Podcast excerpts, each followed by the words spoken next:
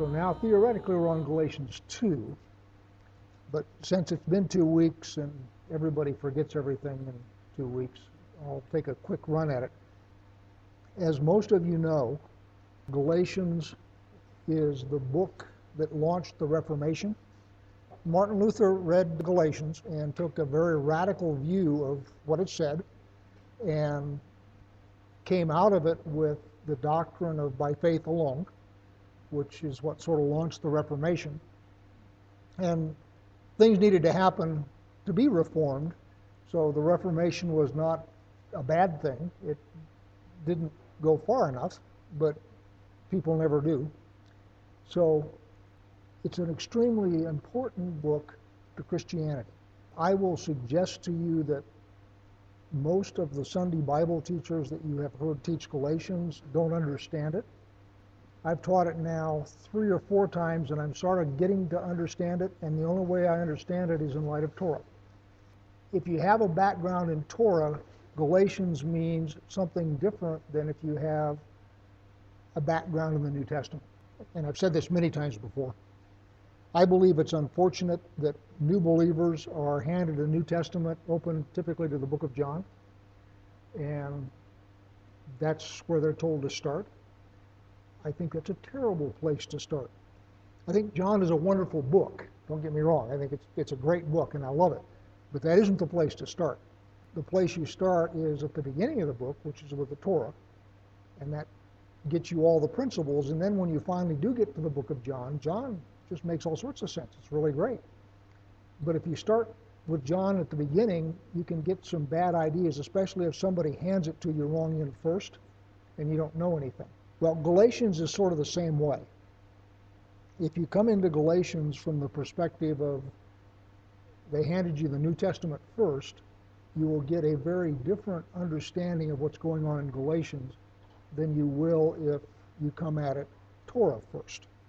It's my personal belief, otherwise I wouldn't be doing this, that going at it Torah first is the proper way to understand what Paul is saying in Galatians. Anyway, we did chapter 1, and to do a quick recap, you have to understand the history of the time in order to put Galatians in context. Paul is writing to a group of Gentiles. For example, the letters of Peter are written to Hebrews and they assume different things. Paul in Galatians is writing to Gentiles. These are not Messianic Jews. These are not people who have any knowledge whatsoever of Torah. They are complete, 100%, dyed in the wool, full fledged Gentiles and don't know nothing. Except that they've got the Holy Spirit, and this guy Paul came through and taught them some stuff. There's two political strains that are running through this that you need to understand. Strain number one is there are two parties of Messianic Jews in Jerusalem. There is the party of the circumcision.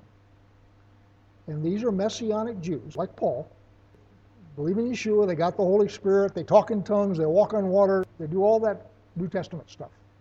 But they are of the opinion that in order to be a member of the kingdom of God and to be saved, you need to come in to Judaism and you need to be circumcised. Because we're the only ones. And you Gentiles are welcome, glad to have you come in, but you need to be circumcised. And of course, you all know the Council of Jerusalem in Acts chapter 15 discussed that very question. And the party of the circumcision made the argument that I just made. Paul made the argument that no, these folks have the Holy Spirit, they don't need to be circumcised. And what the council came up with is no, you don't need to be circumcised, but there are certain basics that you need to follow. Let me read it exactly. It's at Acts chapter 15. I want to pick it up at verse 19. I don't want to read the letter itself. This is James' judgment. So Acts 15, 19. Therefore, my judgment is that we should not trouble those of the Gentiles who turn to God, but should write to them to abstain from the things polluted by idols, and from sexual immorality, and from what has been strangled, and from blood. For from ancient generations Moses has had in every city those who proclaim him, for he is read every Sabbath in the synagogues. Abstaining from things polluted by idols, from sexual immorality, from things strangled, and from blood, and, and I take blood to be in the broadest sense. So we're talking about the laws of Nida, for example.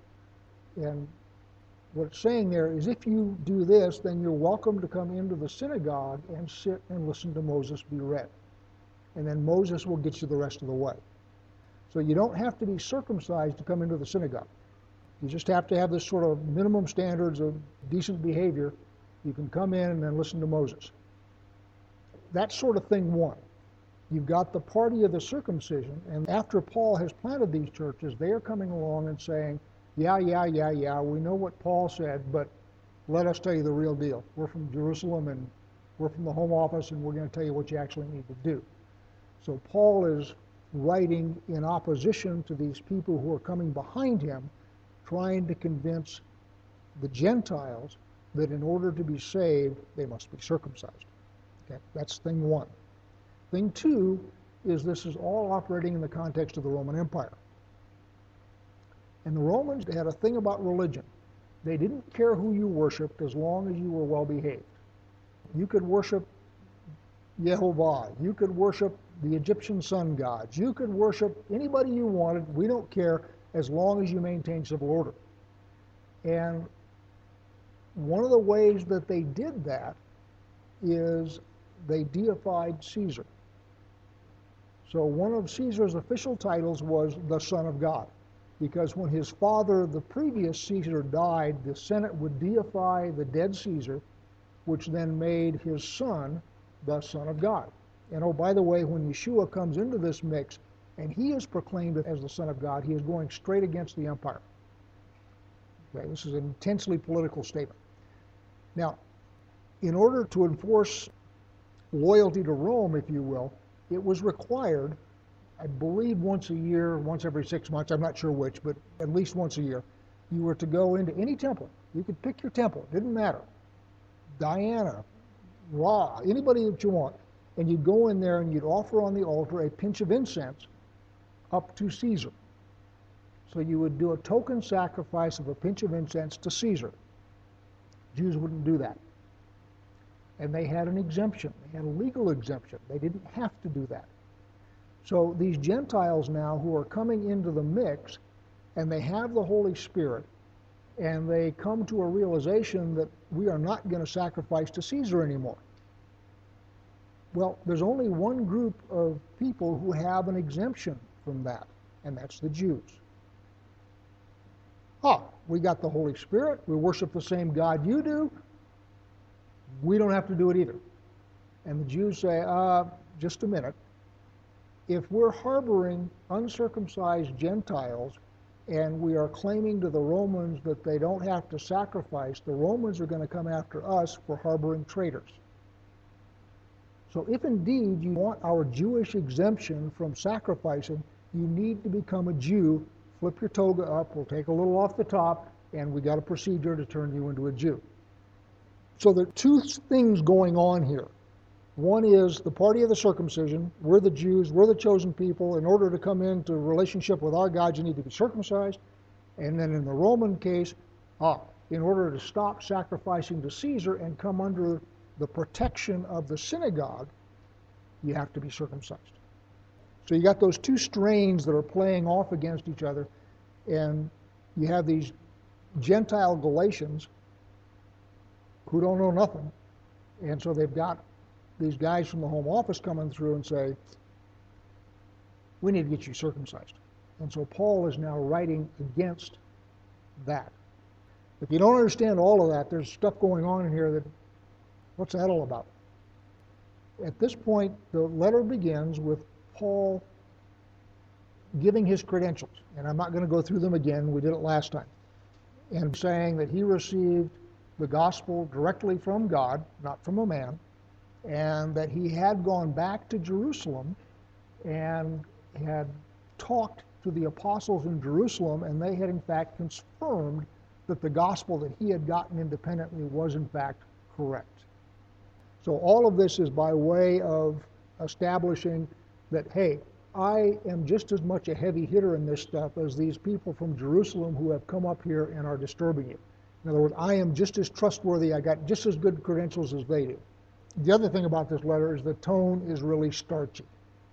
As he writes, for example, to the Colossians, this is clearly a group of people that he really likes, and it's a, gee, you guys are doing great, and I'm encouraging you in the faith, and wow, I like everything you're doing, keep doing it, and all that. This is not that kind of letter.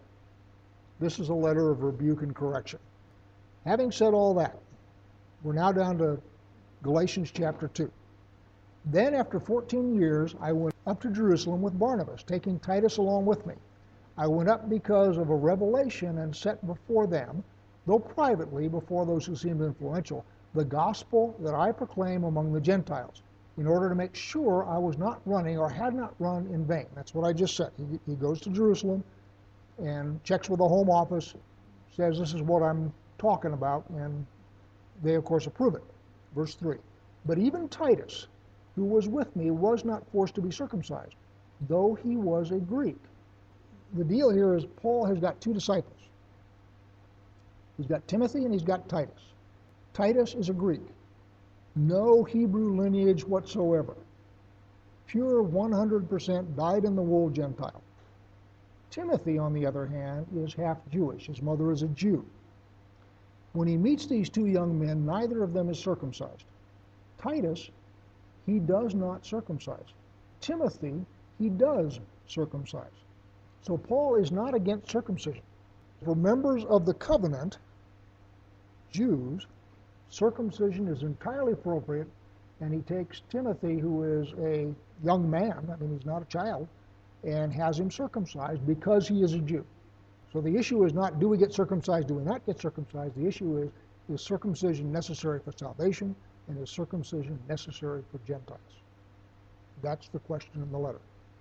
In the case of Titus, he says, Hey, I took him back to Jerusalem, towed him all around the city. Everybody met him.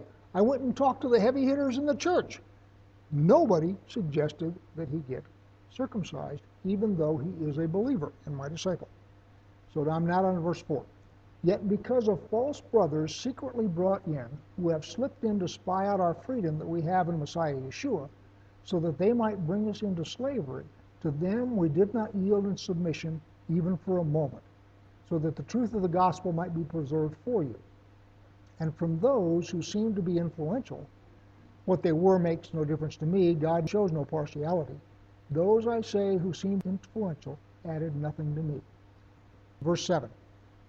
On the contrary, when they saw that I had been entrusted with the gospel to the uncircumcised, just as Peter had been entrusted with the gospel to the circumcised, for he who worked through Peter for his apostolic ministry to the circumcised worked also through me for mine to the Gentiles.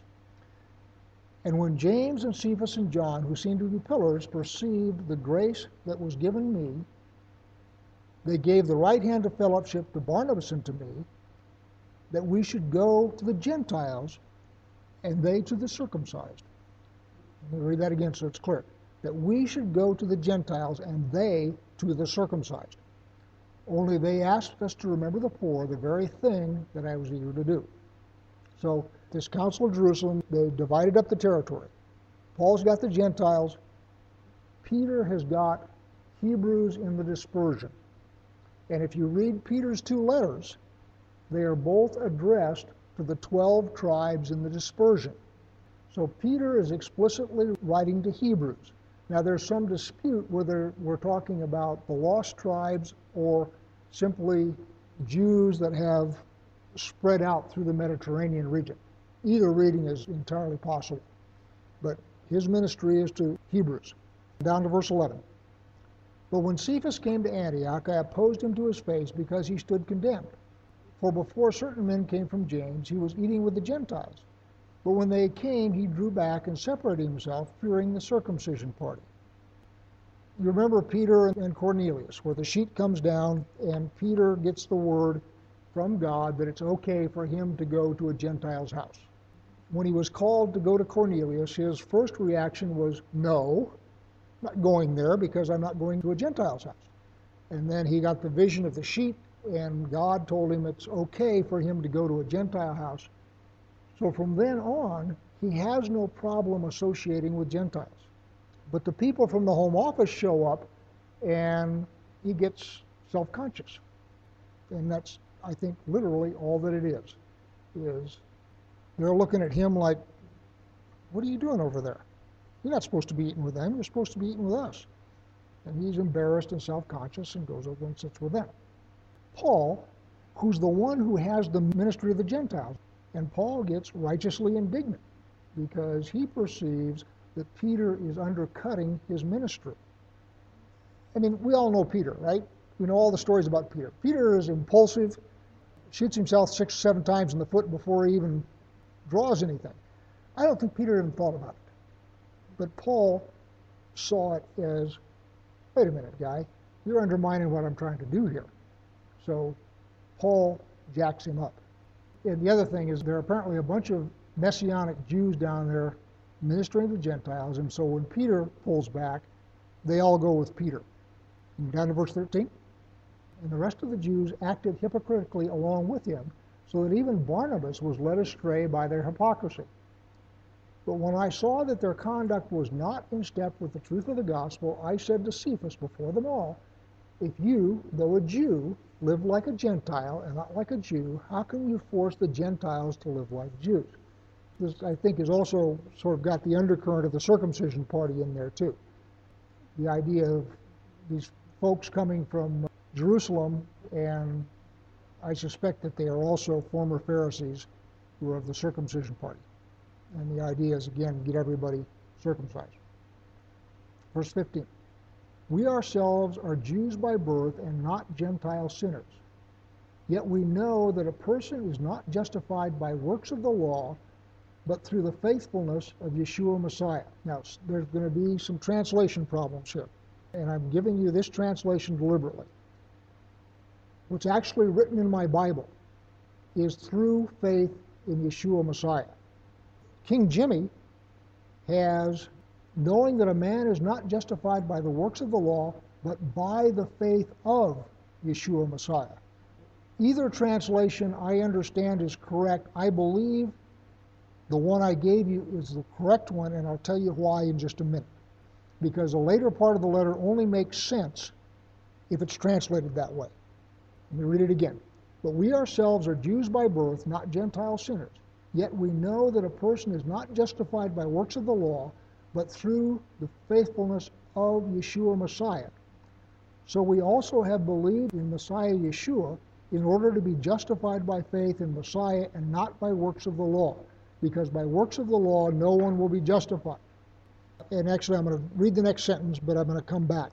Now, verse 17. But if, in our endeavor to be justified in Messiah, we too are found to be sinners, is Messiah then a servant of sin? Certainly not. The only way he can be a servant of sin is if back in verse 16 you are saved through his faithfulness. So the question is is his faithfulness then a servant of sinners? Let's try it again. It's important. This is the first year I've actually understood this passage. I usually just slide right over it, but we're not going to do that tonight. We're going to nail this sucker. Yet we know that a person is not justified by works of the law, but through the faithfulness of Yeshua Messiah. So you are justified through his faithfulness. In other words, he was faithful to God and went to the cross and died, and that faithfulness of his is what is going to save you.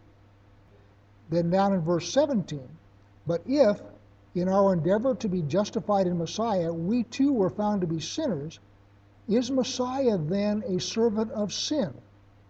In other words, is his faithfulness in the service of sin? Paul's asking a rhetorical question here. But if, in our endeavor to be justified in Messiah, we too were found to be sinners, who's we too? We Jews. Because remember, we are Jews by birth, not Gentile sinners. So, if in our endeavor to be justified in Messiah, we too, Jews, are found to be sinners, is Messiah then a servant of sin?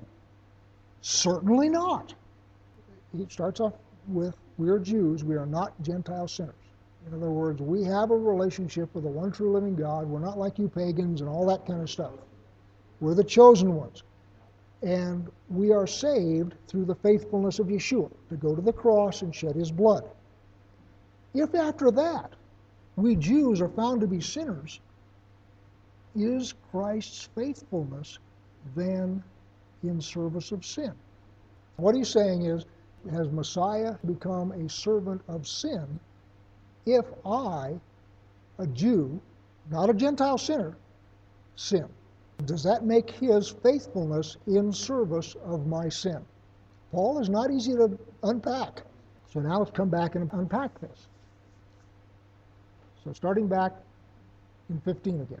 We ourselves are Jews by birth and not Gentile sinners. In other words, we have a covenant with God and we are in relationship with God by birth. We are the chosen people by birth. And oh, by the way, there isn't anything we can do to get unchosen. One of the things that lots of Jews over history have tried to do is figure out a way to get unchosen. Can't do it. So the idea that we are Jews by birth, verse 16, yet we know that a person is not justified by works of the law. Works of the law is a code phrase that means something to the Pharisees and the rabbis. It can either mean following the written Torah, it can mean that, or more commonly what it means is following the oral Torah. So it's a code phrase. Works of the law are following the oral Torah, most commonly to rabbinic Jews.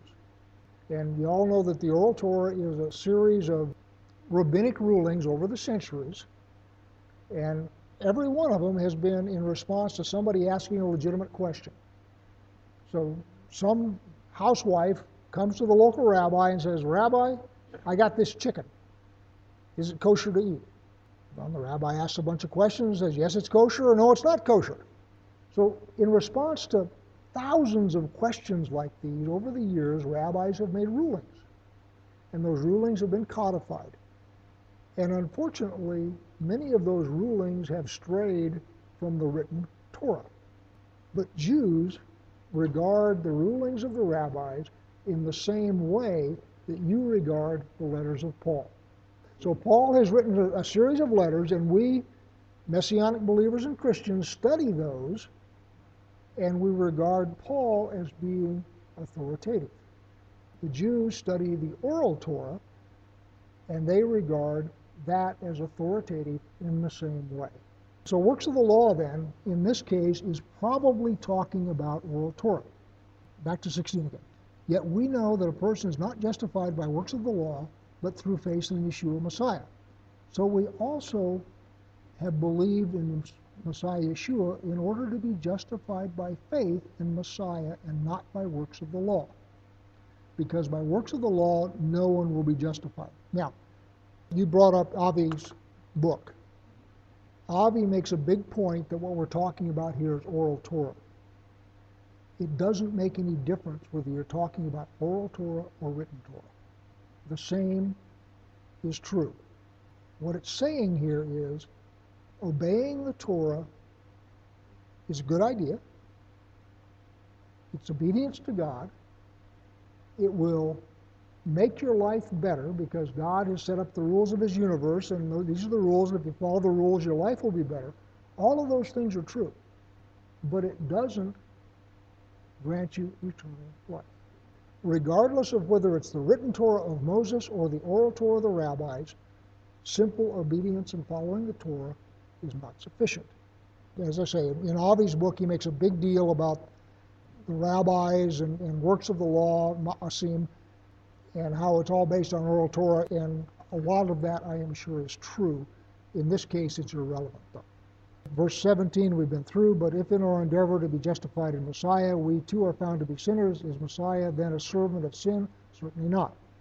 For if I rebuild what I tore down, I prove myself to be a transgressor. For through the law I died to the law so that I might live to God. I have been crucified with Messiah. It is no longer I who live, but Messiah who lives in me. And the life I now live in the flesh, I live by faith in the Son of God, who loved me and gave himself for me. I do not nullify the grace of God, for if justification were through the law, then Messiah died for no purpose. So the deal here is, and Paul will say it in other places, the Torah is wonderful. Having received the Torah is a tremendous blessing and benefit to the Jews. It is in all ways good. However, it is not intended to be the vehicle of salvation. It is intended to be how does one live after one is saved. And if you look at the sequence in Exodus, God reaches into the world all by himself. He grabs his people and he takes them out of the world with no help from them, thank you. That is salvation by grace alone. They did no works whatsoever to get themselves saved. They did cry out to God, and He moved in response to their cry, but their salvation was a sovereign act of His that they didn't have any part in. They had nothing to do with bringing plagues down on Egypt. They had nothing to do with that, any of that stuff. He did it all by himself by his sovereign power. He then takes them through baptism. They go through the Red Sea and they come up the other side. And they are born again when they come up the other side. On the other side, once they have been born again, he takes them into the wilderness and he leads them to Sinai. And what does he give them at Sinai? The Torah. Notice the Torah comes after salvation, not before salvation. The Torah is not a vehicle for salvation, it is a roadmap on how the saved shall live. So the Torah was intended to be given to a people who are saved and brought into the kingdom of God, and it's God's rule book, manual, roadmap, however you want to describe it, on how the people of God should live. Faith in God is what saves you. I am done with chapter 2, and we are not going to get into chapter 3. This first couple of chapters is foundational. What I will suggest to you is much of the Sunday church doesn't understand what I just said, or doesn't understand it that way, is perhaps another way to say it. Please consider becoming a sponsor. You can sponsor us for as little as a dollar a month please visit crimsonthread.com slash purpose for an explanation of what we're doing and perhaps to become a sponsor. Thank you.